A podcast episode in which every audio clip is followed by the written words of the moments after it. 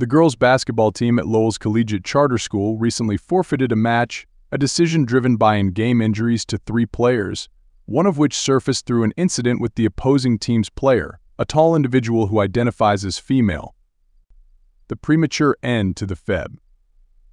8 contest against KIPP Academy was strategized by coach Kevin Ortins, who had to manage his diminishing lineup, keeping in mind a playoff game scheduled just four days later. In the roster of the opposing team, KIPP Academy was a player biologically male but identifying female, who was implicated in an incident that caused an injury on the court. The Collegiate Charter School of Lowell released a statement highlighting the injuries of three of their players during the match.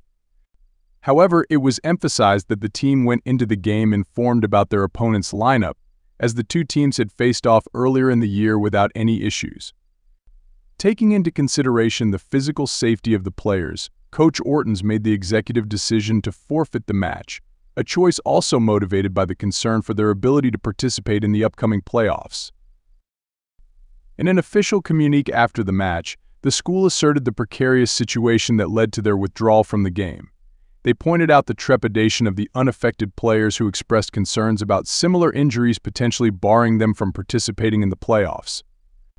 Additionally, the school's statement reiterated its commitment and values in promoting both inclusivity and the security of all pupils involved. The daily item when reaching out for comments to the athletic director of KIPP Academy, Anthony Grimaldi, received no direct comment regarding whether the school thought the gender identity of the particular player on their team was the cause for collegiate's forfeit. Grimaldi maintained a neutral stand, declining to provide specific explanations for the surprising action by the opposing team. Instead, he stated KIPP Academy's focus lay in preparing for the ensuing match. A look at the Massachusetts Interscholastic Athletic Association's rulebook provides an interesting backdrop to this incident. According to Section 43.3.1, it is against their regulations to exclude any student from participating on a sports team corresponding to their genuine gender identity.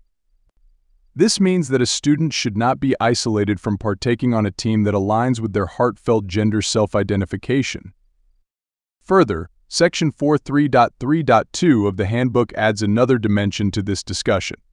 It explicitly mentions that a student cannot be included on any sports team with the sole intention of leveraging an unfair advantage over others. This stipulation compels a deeper understanding of each student-athlete's motives while ensuring the overall fairness and integrity of the sport in question.